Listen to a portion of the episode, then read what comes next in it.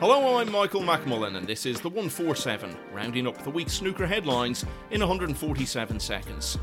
Robert Milkins is the latest player to secure his place in next week's Duelbits Tour Championship.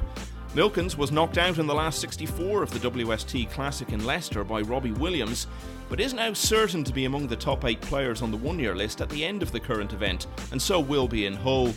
Going into the WST Classic, places were already certain for Mark Allen, Shaun Murphy, Ali Carter, Kyren Wilson, and Ryan Day. So, with Milkins now in as well, that leaves two spots still up for grabs, and those positions are still occupied by Ding Junhui and Mark Selby. Ding fell to Xu Si in a first round decider at the Morningside Arena, and so has to wait on the results of other players. But Selby faces Daniel Wells in the last 32 and can still control his own fate. The only other players still in the running are Gary Wilson, who needs to reach the semi finals to have a chance, and Judd Trump, who must reach the final.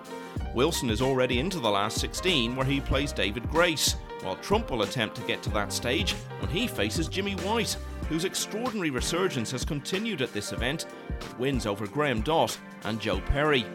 Last year's Tour champion Neil Robertson won't be in Hull, and neither will world champion Ronnie O'Sullivan.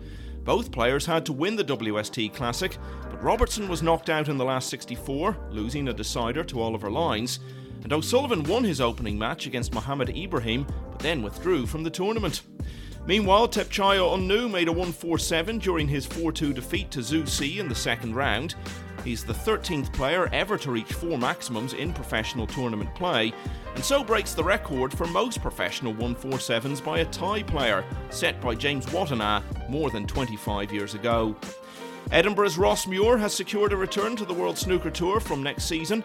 He beat fellow Scot Michael Collumb by five frames to one in the final of the European Amateur Championship in Malta to earn a second spell on the circuit, having been relegated in 2019 after six years as a pro.